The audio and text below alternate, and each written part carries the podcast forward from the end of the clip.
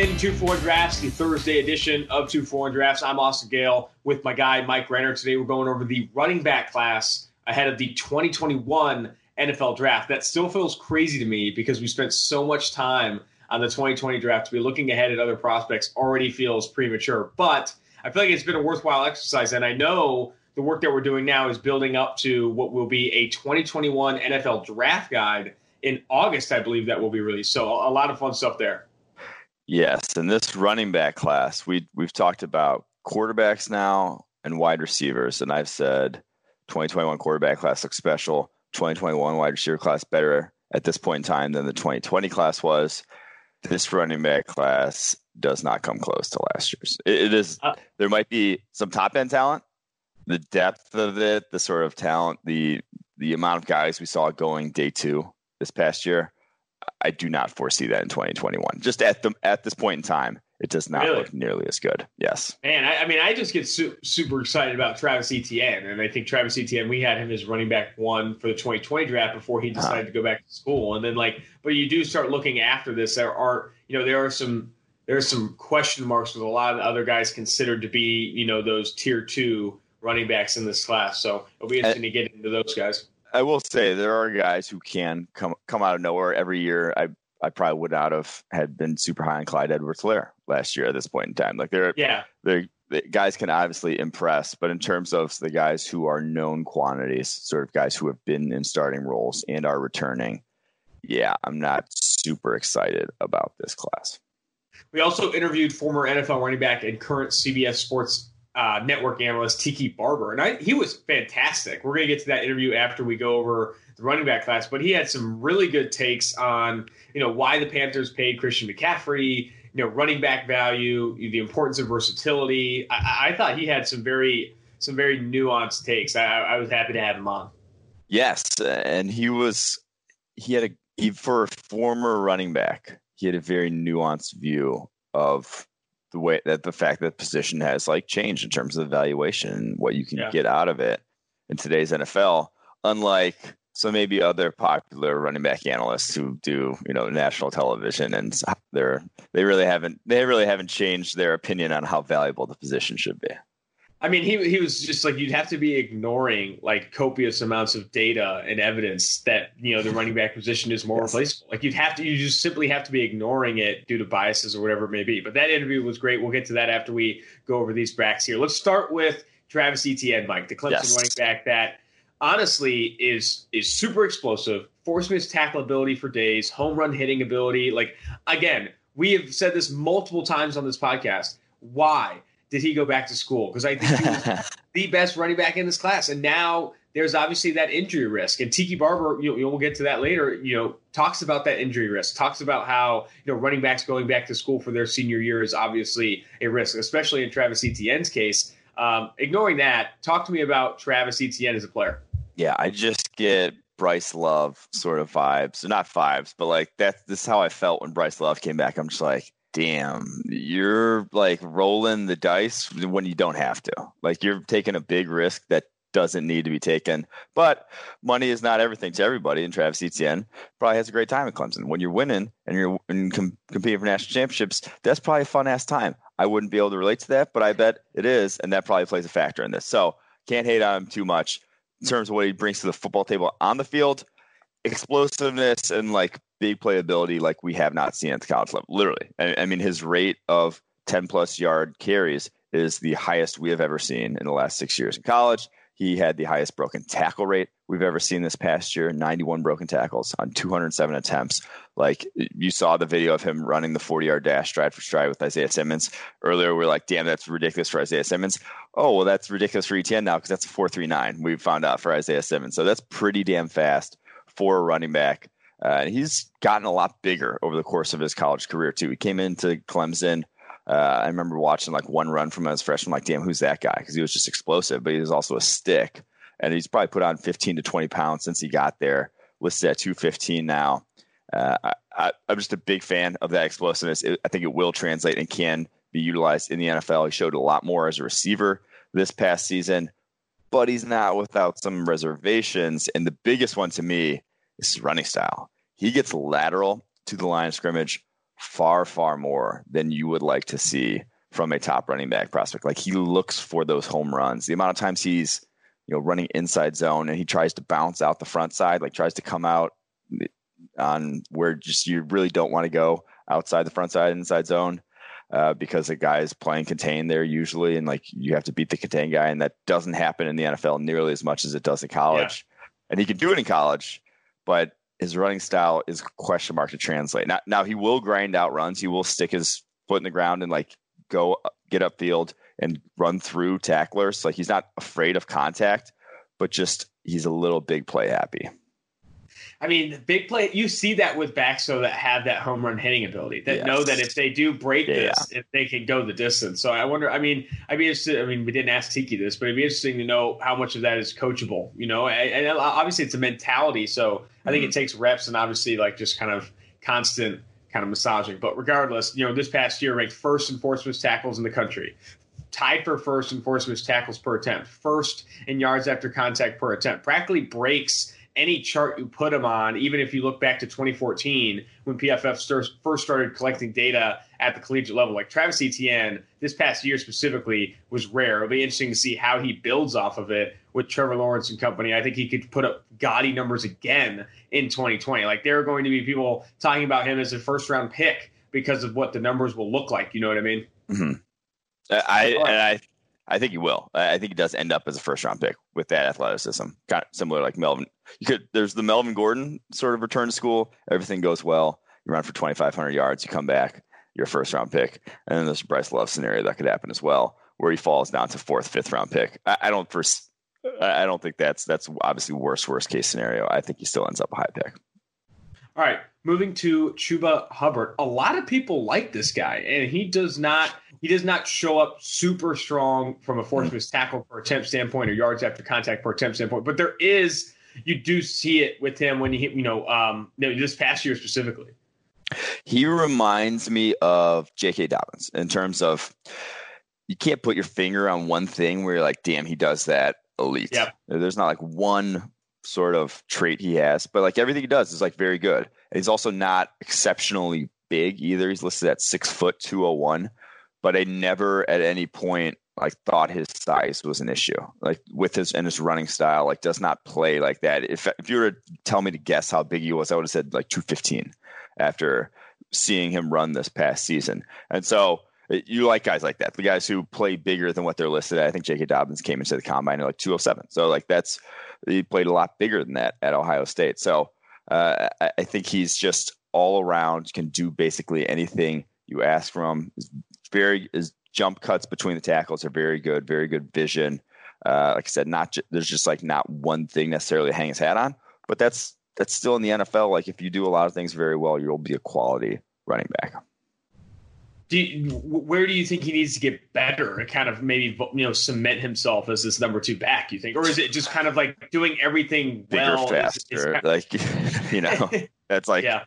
what else can you do at that point at the running back position? That's that's really kind of the, the gist of it, and why we keep saying, oh, if you're junior, I can go. Like that's why Chuba Hubbard just go. Like what are you gonna what are you gonna prove to evaluators? You already had, you know over 2,000 yards. You've already caught over 40 passes in your career. You've shown that you can impact both those areas.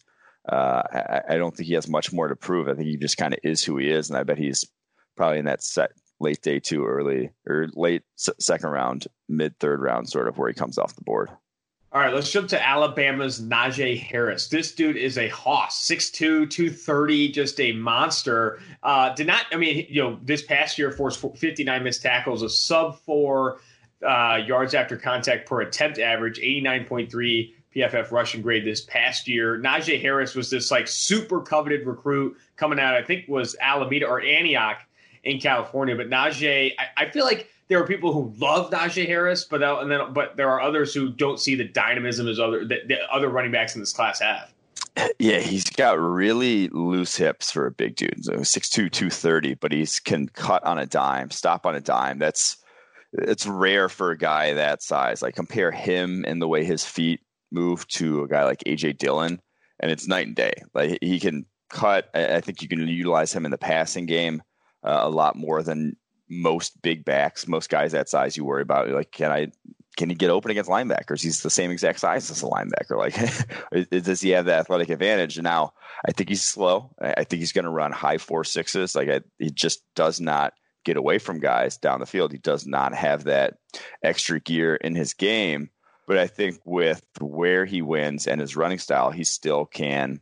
Uh, he, he still can be an effective running back at the NFL level in sort of an Eddie Lacy, prime Eddie Lacy, sort of before he ate his way out of the NFL uh, sort of that that's impact you could have from Najee Harris. There's a run in the bowl game against Michigan that's awesome. That's late in the fourth quarter, like the, that that got probably every run game truther just so horny because it's late in the game. See, you know, grinding, salting away the clock there, and he drags five guys. Has five guys. There's literally a screenshot I have on my computer with five guys all touching him at one point, and him still standing uh, five Michigan defenders. That's just kind of who he is. He is, if you want a horse of a running back, if you want the the big running back in this class, he's your guy. I mean, and talking to Tiki, I'll, I'll, I'll, tease the interview a little bit. He talks about his favorite running back in the NFL right now, and it's Derrick Henry because he talks about the importance of the four-minute offense and having just mm-hmm. these monsters being able to run the football like Derrick Henry. I mean, he's not the same size and mass as Derrick Henry, but it's a similar style in that like you're just a pounded out running back. You know, you're a that guy is, that can really yeah. grind it, grind it out, run between the tackles. It out. Yeah. I mean, it's facts, just all facts. All right. Opposite of pounding it out, Max Borghi, the Washington State running yes, back, five foot ten, very good. five foot opposite. Five foot 10, 197 pounds, led the, you know all of college football this past year in receptions. Like he was used a ton in the passing game in that Washington State offense, which is obviously good news for another back we'll mention later, Kylin Hill now with uh, Mike Leach at Mississippi State. I think you could see him yes. get involved a ton in the passing game and boost his stock. But Borghi, uh, some have made the comparisons to Christian McCaffrey. Oh, and I can't. Racists have. That's, that's I can't. racist. That's fine. I can't get on board with the McCaffrey hype, but you know, looking at you know receiving backs and these backs that do have a ton of, as you you know, a ton of experience catching the football, and he does have you know, he does have a, a handful of force tackles on these things. He does have some elusiveness to his game, but I don't see a Christian McCaffrey in Max Borghi. I mean, I what I see is he's closer to, gosh, who's the guy I'm trying to? He's just closer to a slot receiver than he is a running back. So he, yeah, he's not a Christian McCaffrey. Like he's honestly in Washington State's offense this year the head coach who's escaping my mind, who came over from Hawaii, who is now head coach at Washington State, he might honestly play just slot receiver in that offense because they really? utilize the running. They run a ton of five wide. Little, yeah. Uh, so he may end up being just a slot wide receiver because that's like that's where that would be good for him though. That would be good for him. Like like that's where he yeah. wanted to use him in the NFL. And like I I wouldn't even make the comparison to Austin Ekeler because that guy is like a an athletic yes. freak. Like I Austin Ekeler is an underrated athlete and a half. Like you, yeah. like going back and looking at like well, Colorado and stuff. Max Borghi will be called sneaky athletic. I mean, drink every time he gets called sneaky athletic this fall. You have a great fall. He had two drops this year though on 87 catchable. Really good hands. He is a really natural receiver of the football. Runs good routes out of the backfield. Like that's where he wins, and he he is fast. Like he's probably going to run the four fours if I had to bet. Like he has the speed to his game, but he's not necessarily like for an undersized back, 5'10, 197 listed at. It's not like bouncy. bouncy, yeah. Yeah he's not he's not necessarily agile. He doesn't have that aspect to his game. He's more of a one cut go guy, one cut and then speed sort of guy. And that I mean that works as a route runner from slot. Like that can you don't need necessarily that Rex bounce. Burkhead. What about that comp? If we're just gonna stick, we're gonna stick to only white running gonna, backs. We're gonna stick the, to just white running backs. the Christian McCaffrey, Rex Burkhead, Peyton Hillis scale.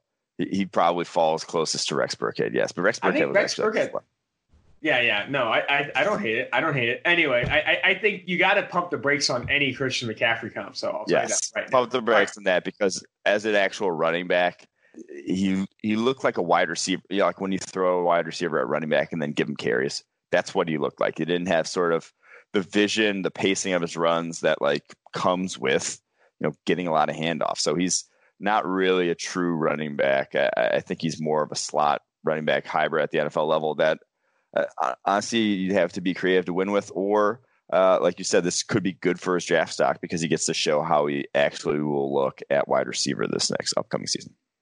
All right, let's go to Trey Sermon, who has one of the best single season force miss tackle per attempt averages we've ever seen, and a lot of those a lot of those high marks come from the Big Twelve. So there's definitely something there with Big Twelve just not being able to tackle, but. This guy's force miss tackle ability is great. And I'm, you know, watching him at Oklahoma, I, this this guy I think has a lot of what you're going to like at the running back position. Now going to Ohio State, like he could, from a production standpoint, put himself in the conversation to being one of the better running backs in this class. So he's like sneaky big for running back. When you watch him run and move, he's just very smooth. There's just real smoothness to his game.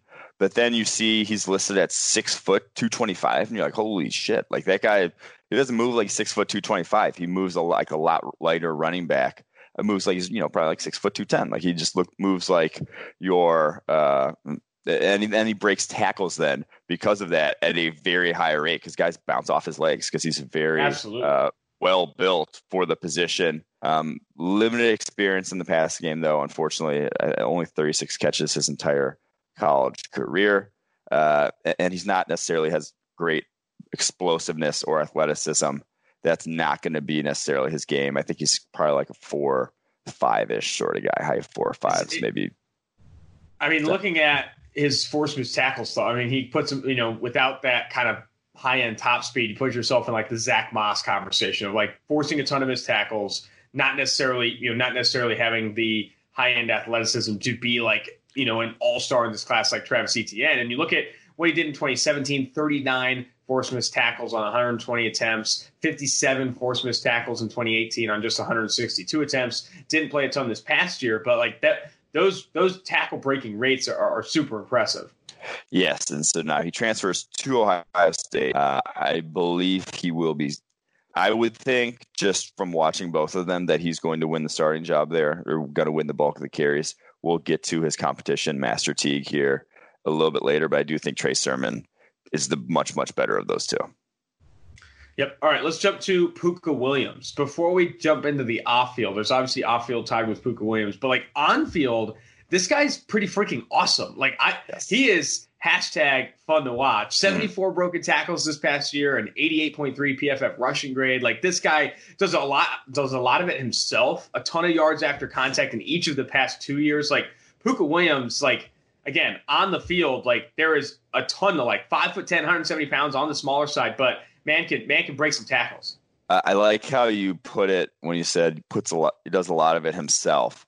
And some of that is yes, he plays at Kansas and their offense line stinks, but a lot of it is like the way yes. he runs looks like high school running back tape, where it's yes, there's this designed run and it's supposed to go this way, but I see this hole over here, so I'm gonna go. I'm gonna go this way. You know, like I'm gonna I'm gonna yeah. completely change it. Like he just freelances every single play. So that's that's not what you want to see from running back. He is not a true running back. If you're gonna plan on giving this guy more than you know eight to ten carries at the NFL level, I I don't think that's ever gonna happen. He's 5'10", 170. Like he isn't undersized. He's a pure scat back. But the bounciness that Max Borghi didn't have, Pooka Williams has all of that. And as a receiver, he is awesome uh, out of the backfield, can get open, reminiscent of what else? JJ Taylor, the Arizona back this past year, where it's just like if you got him one on one with a linebacker, it's over. He is not going to lose in that situation. You cannot pin this guy down in a even in a phone booth. Not at only two drops his entire college career, I believe. No, excuse me, one drop on 60 catchable his entire college career. Great hands, really natural receiver. Could even make a switch to slot receiver. That could be where he goes and ends up at, at the NFL level. But yes, like you said, hashtag very fun to watch player.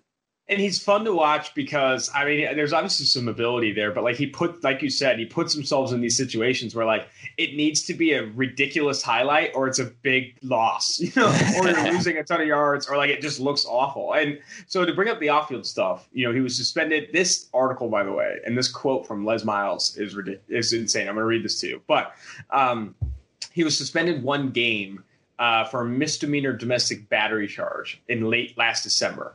Um, one game. And, and Les Miles says no violence against women is okay. I did not make this decision, but I stand by it and see it as the right one. One game no violence against like that does not feel that heavy handed. I, I don't know. Like obviously I'm, I could read the details. I'm like anyway, um, that that's what you have with Pooka Williams as well. It was a one game suspension, but like there's also that aspect of that was which I, 2018. You said 2018. Yeah, December 2018. So I think it was a one game suspension this past year is when when the suspension the uh, violence against women is not okay. One game suspension. Jesus. so one um, game. Yeah. kind of kind of absurd there. Hate, hate to take the pod to a negative turn, but there, Yeah. there is that. Let's- All right, Let's reset. Reset. Demetric Felton, UCLA running back. Um, you highlighted him last year as one of the you know one of the sneaky good receiving running backs Yeah. in the twenty potentially in the 2020 class. And looking at his receiving production, there is a lot to like with Demetric Felton. And normally you're not normally going to UCLA for for any talent of late, but Demetric Felton, there might be something here. So we kind of touched on a couple guys who were like their slot receiving uh, running back. Max Borghi, obviously Pooka Williams we just hit, and, and now Demetric Felton. And Felton actually plays a good deal slot in the UCLA offense as well. I think Felton, of all those guys, is the one I would feel comfortable being like, we can actually play him at running back. Like this guy, he's 5'9, 185. I think he can get to a point where you can actually lean on him for you know, get to a size point and like the way he runs out of the backfield and his elusiveness. Yeah, you I can like actually Felton. lean on this guy. For, yeah, 21 broken tackles this past year on 87 carries. Uh, I, I think he is a much, much better player, just more talented than Josh Kelley was last year, the running back out of And he, UCLA. and he Uh, very, very, he has not played a ton, dude. Like they have not like given him a ton of opportunity at UCLA. Like I think there's opportunity for him to see more of the foot. You know, not, he's you know played over 400 snaps of each of the past two years, but has not run the football a ton. Has been involved a little bit in the passing game, specifically in 2019. But I think there are more opportunities to see him run the football in 2020 and see him like actually be this complete back that he could be. Yeah, I'm excited for that. But as a receiver, he is lights out. The guy runs really smooth routes. Like that's why they played him in the slot a good deal is because he's Yeah. he's just very talented in that regard. 54 catches this past year, 18 broken tackles on those catches. That's a pretty darn good rate. That is fantastic. All right, Kylin Hill, the Mississippi State running back. I've said this guy kind of, you said it before too, but there are games where the guy looks like a bowling ball, a butcher knives, and is hmm. untackleable against even good competition. But then there's also games where you don't see that. There's some inconsistency there. Like he has these kind of high end games. I'm interested to see, most interested to see how he develops as a wide receiver with Mike hmm. Leach because that's the most Yeah. important thing. Because right now, like and we talk about force missed tackles a lot, and because it's so predictive and so stable going from the college to the pros, but like you have to be, you have to do more than force missed tackles if you're gonna, you know, f- you know, actively fight this replaceability. Like you have to also catch out of the backfield. You could, you have to be able, maybe even have some positional versatility and run things from the slot. Like Kylin Hill, I think has a huge opportunity. It's a big reason probably why he came back to work with Mike Leach in this offense and develop as a receiver. Yeah, really not featured there. 18 catches this past season for 180 yards. Has six drops on 50 catchable in his career. It just has not not been good in that regard. But he's going to get every opportunity this upcoming year. Like I said, that that Mike Leach offense throws to the running backs a ton. Now it's a lot of checkdowns, not necessarily a lot of like downfield routes to the running back position, but even that is helpful in terms of the evaluating and projecting to the next level. With me though, all this guy has good burst for a size. He has the weights, you know, weight size combo down pat, 5'11, 215, looks like an NFL running back. His vision though is not not good. It's just like bad. Uh, he has a play in the Auburn game where uh, early in the Auburn game, first quarter, where it's a it's like I think it's just an inside zone handoff up the middle, but they bring a slot blitz to the front side, and as soon as he gets the handoff, he freezes, staring at the the slot blitz guy, who's still like six yards away from him. Still like if he just cut up field, that guy would not be involved at, in the play, but he's staring like away from where he wants to go, literally like lateral to the line of scrimmage. Stares at that guy, freezes, tries to shake that guy instead of just like following where the run's designed to go and cutting up field. And that guy never would have even touched him. Uh, you see plays like that in his tape too much where he stops his feet in the backfield because he just the vision and the one cut sort of the things that I like to see translate as a runner to the NFL. He does not do well and has not, not done well at Mississippi State. And the kind of concerning thing is you go into this Mike Leach offense, you're not really going to change that because it's just all there's just so much space. You run against like five man boxes. Yeah. I don't think that's if that's still an issue next. I guess if that's still an issue next year, like then we can talk. But it's the when it's things get crowded and things get you know hairy and it's not quite as clean. That's when Kylin Hill just I worry about him being able to be productive.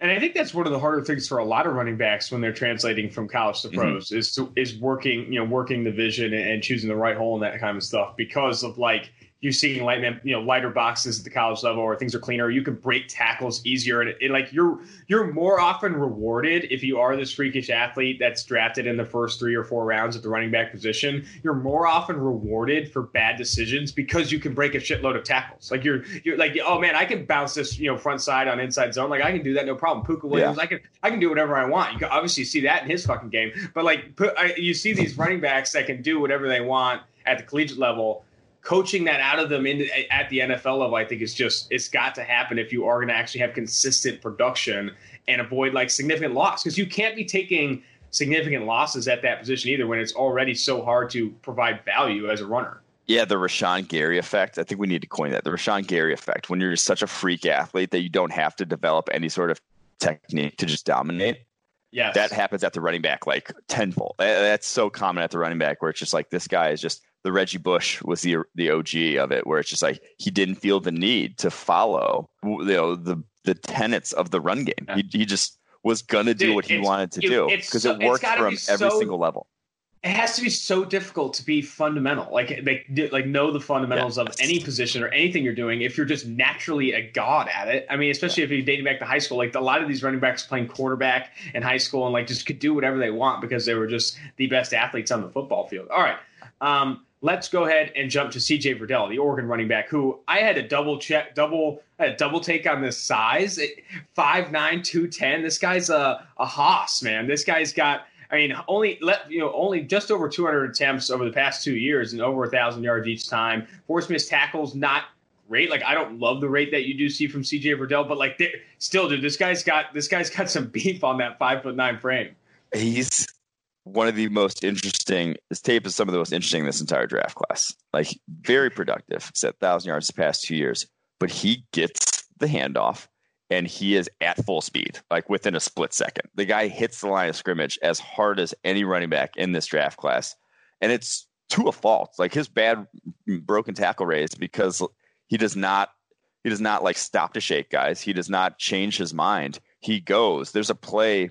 Uh, against Auburn, first week of the season, late in, uh, midway through the fourth quarter, where Derrick Brown sheds off a block and CJ Verdell is coming at him 100 miles an hour, sticks his helmet right into Derrick Brown's chest and runs through him. Derrick Brown does not break like one of Derrick Brown's like few missed tackles in his entire college career came because CJ Verdell was already probably you know running wow. 20 plus miles an hour into his chest. And the guy has legit speed. He's an explosive dude, but man, he needs a little like I rarely say to like try to like calm guys. He needs to run a little calmer. Like take maybe reel him in a bit before his next game. Yeah, maybe maybe some CBD pills. Like this guy, he just is hundred miles an hour every single time he touches the ball. And in terms of natural of talent, like I'm trying, trying to think of a running back who has a similar style. Like you, Leonard Fournette like kind of ran like that coming out of LSU, where it was just like he had to get up to full speed, but that was a little different reason why. Like he just needed it took him a while to get up to full speed because of how big he was. Verdell's compact dude, like I said, 5'9, 210. He doesn't need that. He can get up to speed quickly from a stop or a slow crawl. So uh, it's just something that I would like to see improved upon this upcoming season. But that's why his yards after contact over four this past year, six point two yards per he's carry. Searching for it. I mean, he's contact. taking it so yeah. early. I feel like when you're just exactly. putting your head down and running, if you're if you're ever making the decision to put your helmet down through Derrick Brown, you're going to have a lot of yards after contact because you're just like willing, willing and able yes. to seek contact out early in the run. All right, last running back we'll want to highlight here is Zamir White. I think former five star recruit goes to Georgia. Does not have does not have a ton of experience. Only 78 carries this past year for 408 yards, 19 broken tackles, and the 3.6 yards after contact per attempt average. But former five star, you see some of that athleticism in his game. Where are you with Zamir White? Is it just kind of like, what does this guy bring to the table? So I don't think he's near what we've seen from Georgia running backs in the past. He's not DeAndre Swift. Oh, he's wow. not. Eh, he's obviously not Nick Chubb. I, I don't even think he's uh, Todd Gurley. Oh no, I wasn't going to say Todd. Sony Michel. I don't even think he's quite that. Now he's also only going to be a redshirt sophomore, and obviously guys can develop over the course of their uh, careers. But I just didn't see nearly as uh, nearly as cre- the creativity the make you miss that sort of like innate shake that some running backs have. He's kind of just like big, fast, but not necessarily dynamic. Uh, like he's going to who's Knile Davis, the former Arkansas running back who ran like four three something at two twenty, and everyone's like, "Damn, why isn't he? Why isn't this guy considered a top pick?" It was just because he's not dynamic. Even though he's big and fast, he doesn't have this sort of dynamism. And it's yeah. just like hard to hard to really put your finger on it. That's kind of how I feel about Zamir White. And, and you know, you could still win at the NFL level being big and fast. Like Knile, Davis had some good games, but I, I just don't see near the prospect of those other Georgia backs. And I think it's also indicative, you know, Nick Chubb, I think is a true freshman, was getting a good amount of carries because they knew mm-hmm. this guy was something, you know, and I think it's indicative yes. that, you know, Zamir White wasn't heavily involved. Only two games where he had more than 10 carries in a single game. And I, I think that's, I mean, obviously Georgia knows how to scout backs. And I think you look at, not scout, but recruit backs, I guess would be a better way of putting it. But but like looking at them specifically in practice, like you know, if he only hundred total snaps, you know what I mean? Like that's mm-hmm. that's another thing where I don't know. I think there's definitely concerns there. All right, that's the running back position. Looking back on it and what you kind of said earlier, or you, you added a couple names actually. I apologize. You, I, I don't know why I was stopping at Zamir White. We need to get to these last yes. three guys. We got three more. Sorry. All right, Master Master Teague, Ohio State, take the reins.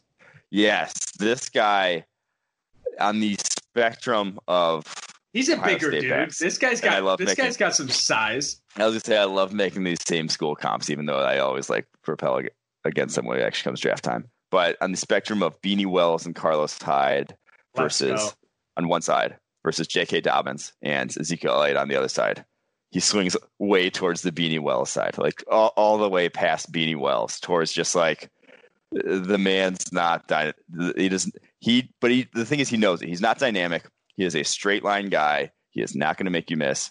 He is a one cut, get upfield, lower his pads, get what he gets. Almost runs like fullbacks Cedric run Benson when they get handoffs. Yeah, like when a fullback gets a handoff, you're like, this guy's not going to. They know they're fullbacks. That's, they're not going to like. The, that's the that's the messed up part about the running back position is that like say you're not like a super athlete and you have to learn the fundamentals of the position. You have to be technically sound. You're still not going to be good. Like, like, you can be a very good technician no, at other. Yeah.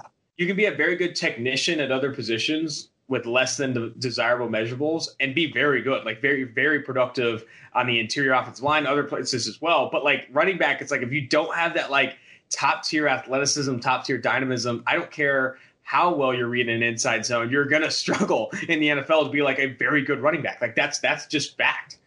Yeah, so he's 5'11, 225. Uh, I will give it to his credit. Like I said, he knows it. He knows he's not dynamic and he gets upfield, lowers his shoulder, lays drops, you know, drops his pad level, will lower the boom, averaged, you know, 3.75 yards after contact this past season.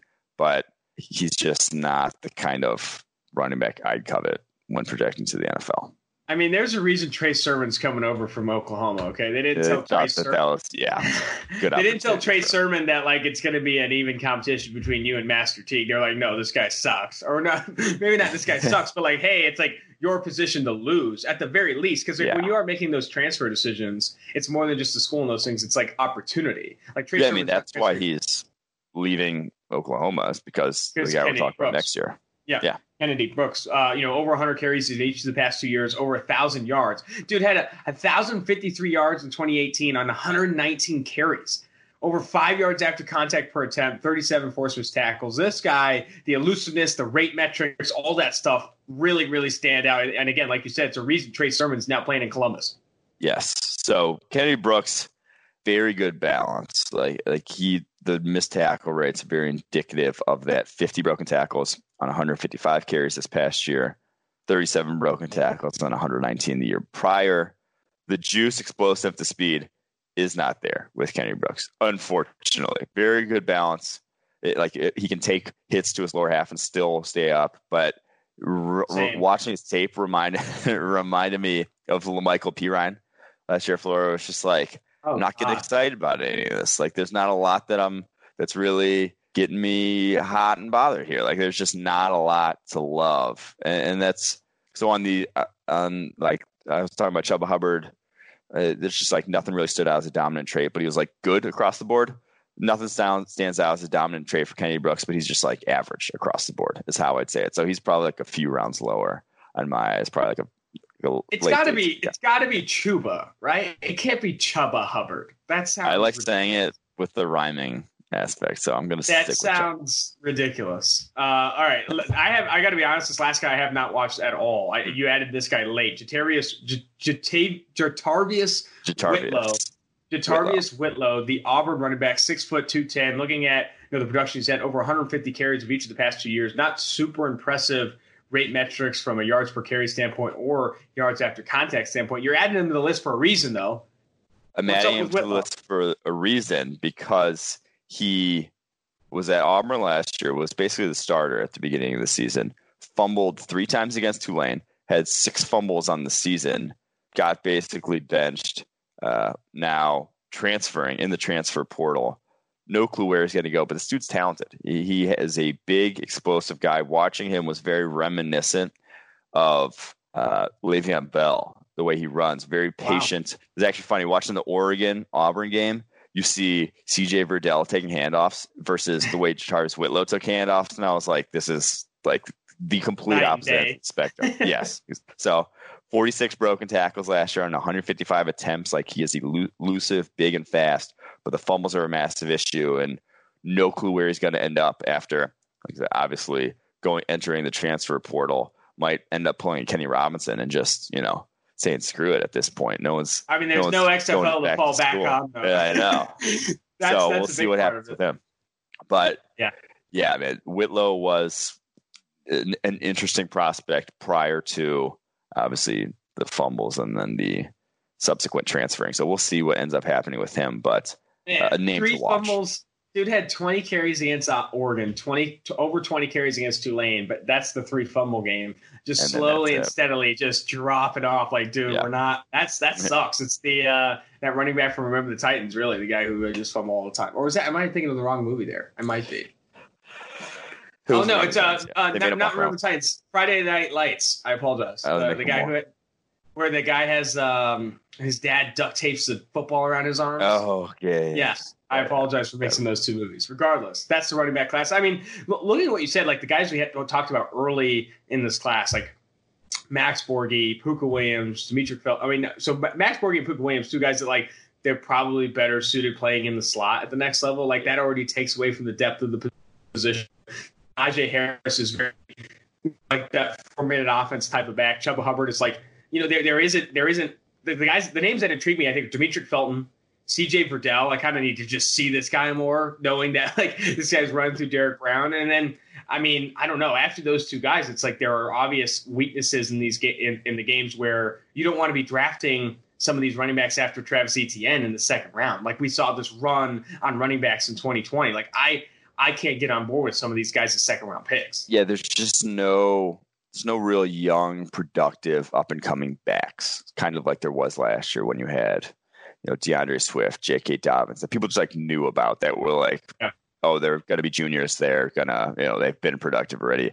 The guys who are at the top of this class are guys who were seniors and who made the decision to come back. A lot of them, or some of them, because you know, guys like Najee Harris, because they got it, their draft stock came back to them and they didn't like where it was, and they were trying to get it higher than that. Yeah uh, with the, another year of college. So you know it's yeah. not you know it's not a great running back class when a lot of the top guys are seniors. Seniors, yeah, that, that that's that I would agree with that. I mean, Travis Etienne I think is an exception to that rule, but like still, there's I think that's a good way of looking at this class. All right, that's going to do it for the two for one drafts on Renner and I's front. However, we are now going to kick to the Tiki Barber interview before we break. Mike, really appreciate the breakdown of the running backs. I want to watch more of this Whitlow guy, Verdell. Zamir White, I think, is interesting just because of the background, but I think it's it's it's it's going to be an interesting running back group where you're going to have to.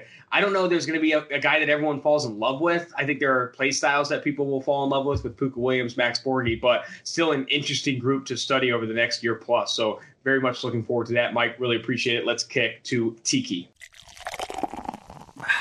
Joining the Two for One Drafts podcast is former NFL running back and honestly someone who's done a lot of great things in the media space as well as Tiki Barber. Tiki, it's great to have you on. Thanks for having me on, guys. How you doing? Doing great, yep. man. I don't know how familiar you are with PFF, but I, am super familiar of your career and watching you in the NFL, and it was it was great to see. The reason I wanted to bring you on, we're doing this series right now, looking at the running back position, looking a little bit ahead to the 2021 running back class, getting a preview before the college football season starts. But before we even bring up you know specific player names and those things, I'd love to get your take, playing in the NFL and seeing where the NFL is going at the running back position, what you think is valuable at the running back position when you're evaluating traits and skill set? I got to tell you, it's a great question because it's evolved and it's ever it's been ever evolving. To be honest with you, so if you think back, I don't know if you you guys might not be old enough to remember, but in 1997 when I got drafted in the second round, the 36th pick overall, um, I was 203 or four pounds, five nine and a half, five ten. I, my my ceiling in a lot of people's mind was kick returner, third down back. I mean, I I, wow. I remember them saying you're going to be the next Dave Meggett, right? A better Dave Meggett. That, that, that, was that's what everybody thought I was going to be. But then something interesting started to occur around the league in in in the in the form of Marshall Faulk. So Marshall did everything. Like he was he was smart. He could catch the ball out of the backfield. He had one of those thousand thousand yard seasons, which we just just recently saw from Christian McCaffrey, um, and it, and it became a unique way to use an athletic, somewhat smaller running back. Used to be 6'2", 230, right? Go pound the ball three yards in a cloud cloud of dust. But something started to shift and you saw these smart coordinators like Sean Payton, who happened to be our coordinator in New York, who said, "Let's let's let's evolve the position. Let's use it differently." And so around 2000, we started doing a lot of misdirection. You know what I mean? It was let's let's line everybody up bunch right, and then we're going to toss it out the backside, or we're going to do these scissors plays where you start one way, get all movement going to your left, and we're going to come back with the fullback leading back to the right side. And it took advantage of a smaller player's athleticism. In addition to that, you started to have to catch the ball in the backfield. So I was catching 50, 60 passes a, a, season. And very slowly, you saw it start to change. Like Thomas Jones was doing this, LaDainian Tomlinson was doing this. And then eventually, you fast forward to 2015 or so, 2016, that becomes like critical if you don't have a running back who can catch the football, who can run to the edges and zones, or uh, but also catch the ball out of the backfield and be tough up the middle, you're not valuable uh, at the position. And so it's evolved from what it used to be to what it is mm-hmm. now. And when you look at it now and you see the Christian McCaffreys of the world or the Dalvin Cooks of the world, it's this versatility that, that reigns. You know, very few of them are going to get 350 carries a game. But you know, Chris McCaffrey's already got 2,000 yards receiving and 2,000 yards rushing in three seasons, which is crazy to think about. Absolutely. And with all of that being said, I want to put you on the spot a little bit. I'm not going to ask for one name, but talk to yeah. me about who you think are the best running backs in the NFL right now. Because I think a lot of people would say Christian yeah. McCaffrey, or you yeah. know maybe even throw Ezekiel Elliott into the mix, knowing what he can do on the ground. But I think I'd be interested to hear, knowing how this position has evolved, who you think some of the best running backs in the NFL are. Well, you, you might be surprised from, what the description I just gave you. I love Christian McCaffrey because he does everything, and he's mm-hmm. he can be on the field every single play. I mean, in fact, what were there six games last year? He played 100% of the snaps. So you don't have to take him off the field, and he's proven to be durable. Obviously, I'm going to be a homer because I love Saquon Barkley. He's a great kid, and I think he's a great leader for that New York Giants team. Um, so those are two. I think Dalvin Cook, if he stays healthy, is another who I just mentioned. But to be honest with you, if I was picking a running back, um, aside from Christian McCaffrey, I would I would take Derrick Henry, and the reason is he's big, He's durable, obviously, but more importantly, situationally, he's amazing. If you need to throw him a screen, he'll catch a screen. You know, he's not a prolific wide receiver. You're not lining him up as a, as a wide out like you can Christian McCaffrey. But if you need to throw a screen, he'll catch it and go 30 yards, or he'll go 70 yards. Uh, more importantly, when you get into the four minute offense, and we all know what the four minute offense is if you follow football, you have a lead, there's less than mm-hmm. four minutes left in the game, you just got to pound it right? Hold on to the football, go get four yards, move the change, get first down after first down after first down. I've seen Derrick Henry at least three times, and it's probably more. In a four minute offense, there's eight, nine guys at the line of scrimmage. Go to the house. You know what I mean? like like 60 yards, 70 yards to the house, walk off, game over. You know, you, you I just put the dagger in your in your in your chest, right? That's the kind of runner that that I that I love, and we saw that last year uh, in the postseason. Derrick Henry became the man in so many different ways. So he doesn't fit this mold that I that I that I reference when I say just you need this guy to be the elite running back in the NFL. Derrick Henry is not that, but he's a guy that I would absolutely take on my team.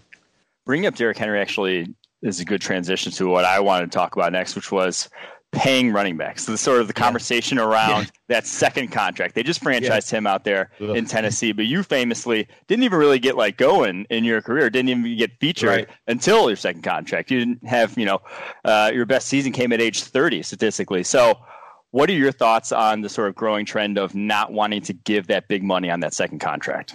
Um, I get it because the one, the players are interchangeable. You can go find a, a, a Chris Carson in 2017. That's, by the way, the, the year of the running back that season. And he drafted in the seventh round, right? And he's, what, fifth or sixth? Uh, best running back out of that, at least by yards out of that class. And so you can find guys. Uh, Aaron Jones, he was a fifth round draft pick for the Green Bay Packers. You can find them later in the draft.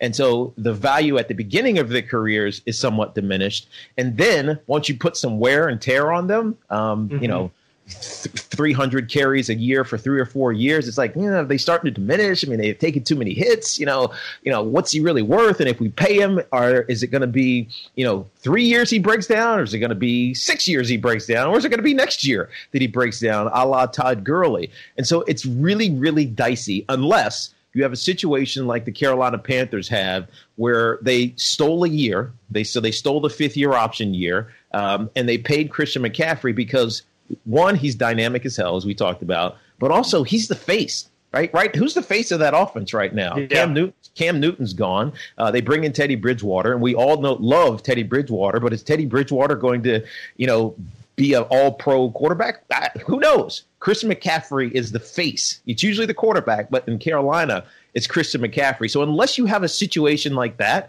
and it's similar to that in Dallas with Ezekiel Elliott. He's essentially the face of the franchise, even though Dak is starting to become that. Um, if it's not, uh, you know, if you don't have those two things, one, he's got to be really good, but two, he's got to be the face of the franchise in a sense, the marketing arm of the of the franchise.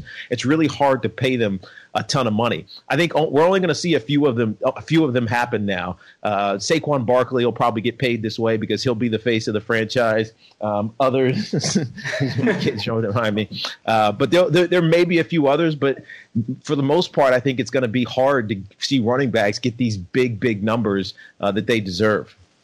No, I would agree with you. I think you bring up a great point there, and that you have to be the face of the franchise if you're going to get that second contract, and that plays a huge factor. I was talking to some people on the Carolina Panthers social media team talking about like Christian McCaffrey is a big part of what we need to do. You know, a big part of you know the marketing arm that we do have, and I think Dallas Cowboys found themselves in that situation as well with yep. Ezekiel Elliott. Like it's more than just what you do on the football field; it's more than the value you provide right. between the whistles. It's really you know the marketing arm. I think that's a great point you bring up. I want to jump a little bit to this rookie class and, and yeah. talk specifically about some of the names you really like. There was a run on running backs at the back end of the first, starting with Clyde mm-hmm. Edwards Helaire to the Kansas City Chiefs. And then second round, and I know Mike, you'd speak to this too. There was a ton of running backs coming off the board. Jonathan Taylor and some yep. of these Ke'Shawn Vaughn, some of these other guys. Give me some names that you really like for the situation they're in and where, where they're coming out of.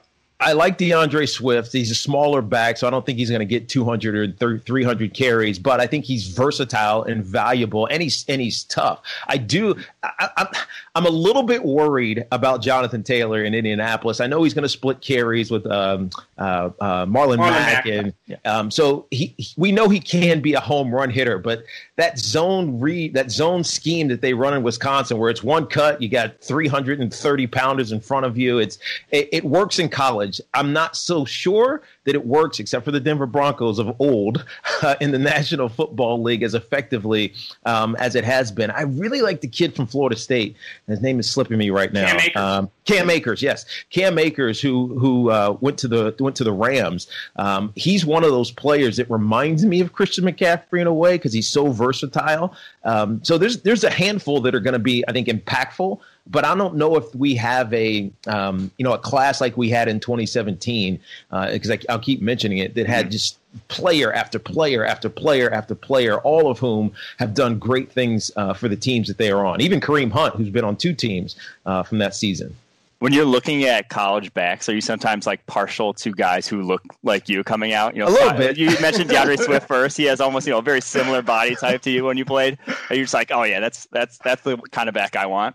Yeah, you know it's funny because you look at those players and I and I hear it before they before the the analyst even says something. It's like, oh, he's a little bit small. I don't know if he can be you know an every down back in the NFL. And I'm like, dude, he's 5'10", 206 pounds. I played yeah. ten years and rushed for ten thousand yards. What do you mean he's not durable enough? It's like it's become this cliche or this mm-hmm. I don't know this I don't know this this this tag that you throw on a kid that's not over six feet tall, and it's it's unfair because it, it really has nothing to do with that. It, it's more about um, one toughness two intelligence, and this I'll go back to the Marshall Faulk. He was one of the highest football IQs that you ever saw uh, in the National Football League. So it's intelligence on how to be a, a reliable pass catcher and a blitz picker upper, uh, but also like a second general standing there next to or behind the quarterback. And it, it like it, it gets discounted, but it's so important to success in the National Football League. Not to mention, you learn like if you don't learn how to not take hits then you're not going to last long in the National Football League. I remember having that conversation with Brandon Jacobs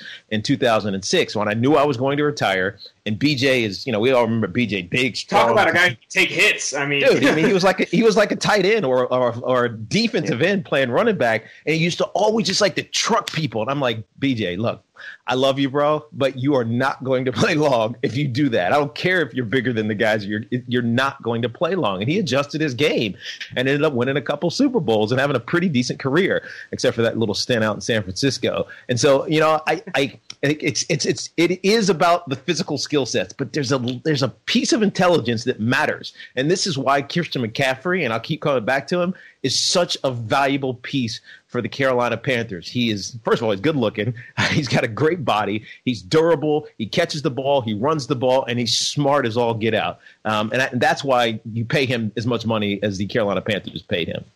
All right, one last question, then we'll let you go here. I wanted to touch on you, not in the 2020 class, but I think he would have been the first running back off the board if he did declare. Travis Etienne, Clemson running back. Love you probably haven't dug too deep into him, but it's hard to ignore what he's done on the football field. What do you think of a guy making that decision in this day and age? Yeah. You obviously played till your senior year at Virginia but he comes back for his senior year at Clemson. What would you advise a guy in that similar situation? Man, I, probably would have, advised him to go. And Chuba Hubbard from uh, Oklahoma State is another. I saw him play uh, personally the Oklahoma Oklahoma State game, and you know it's hard. I, we I had a guy that I played with, uh, Anthony Poindexter, who was a safety uh, at University of Virginia. He he was a great great player, one of the few like first team All Americans that Virginia's uh, ever had, and he decided to stay for his I think it was his junior season. He, he could have he redshirted, so he could have come out after his sophomore year, uh, redshirt sophomore year. He decided to stay, and then in a game against NC State, he's standing around a pile someone falls over the pile, he tears his ACL. I mean, like really Damn. tears his ACL. Not like just oh, you got a little tear there, we'll fix it and you'll be fine. Like tore everything, and it it, it ruined his opportunity to ever be a pro. Uh, and he would have been a great one too. In fact, he even got drafted after all of that uh, by the Baltimore Ravens. And so I probably would advise would have advised those guys to come out. Um, the, the challenge is is they're getting advice from so many different angles, and some people will look at the competition and say, "Yeah, but your running back is being devalued. You got to find a season or a, a, year to come out when there's not a ton of players there, so that you can potentially sneak into that first round and and, and get that extra guaranteed money." Um, but the risk of injury is so high uh, that it's really hard to advise kids who have proven that they can play at a high level against great competition to stay in school. Uh, Etienne is definitely that player. I mean, he he in big time games shows up big time, seriously every year. Uh, Hubbard's the same way. I think Najee Harris at Alabama is also in that conversation. But those are the ones that that have popped off, and, and it's because I've I've seen all them play in person. Those are the ones that pop off the top of my head from this 2021 class uh, into next year.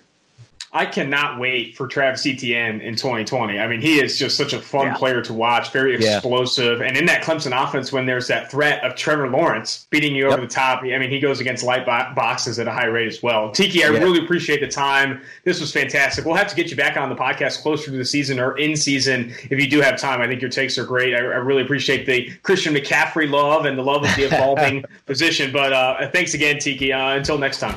Anytime, guys. Take care.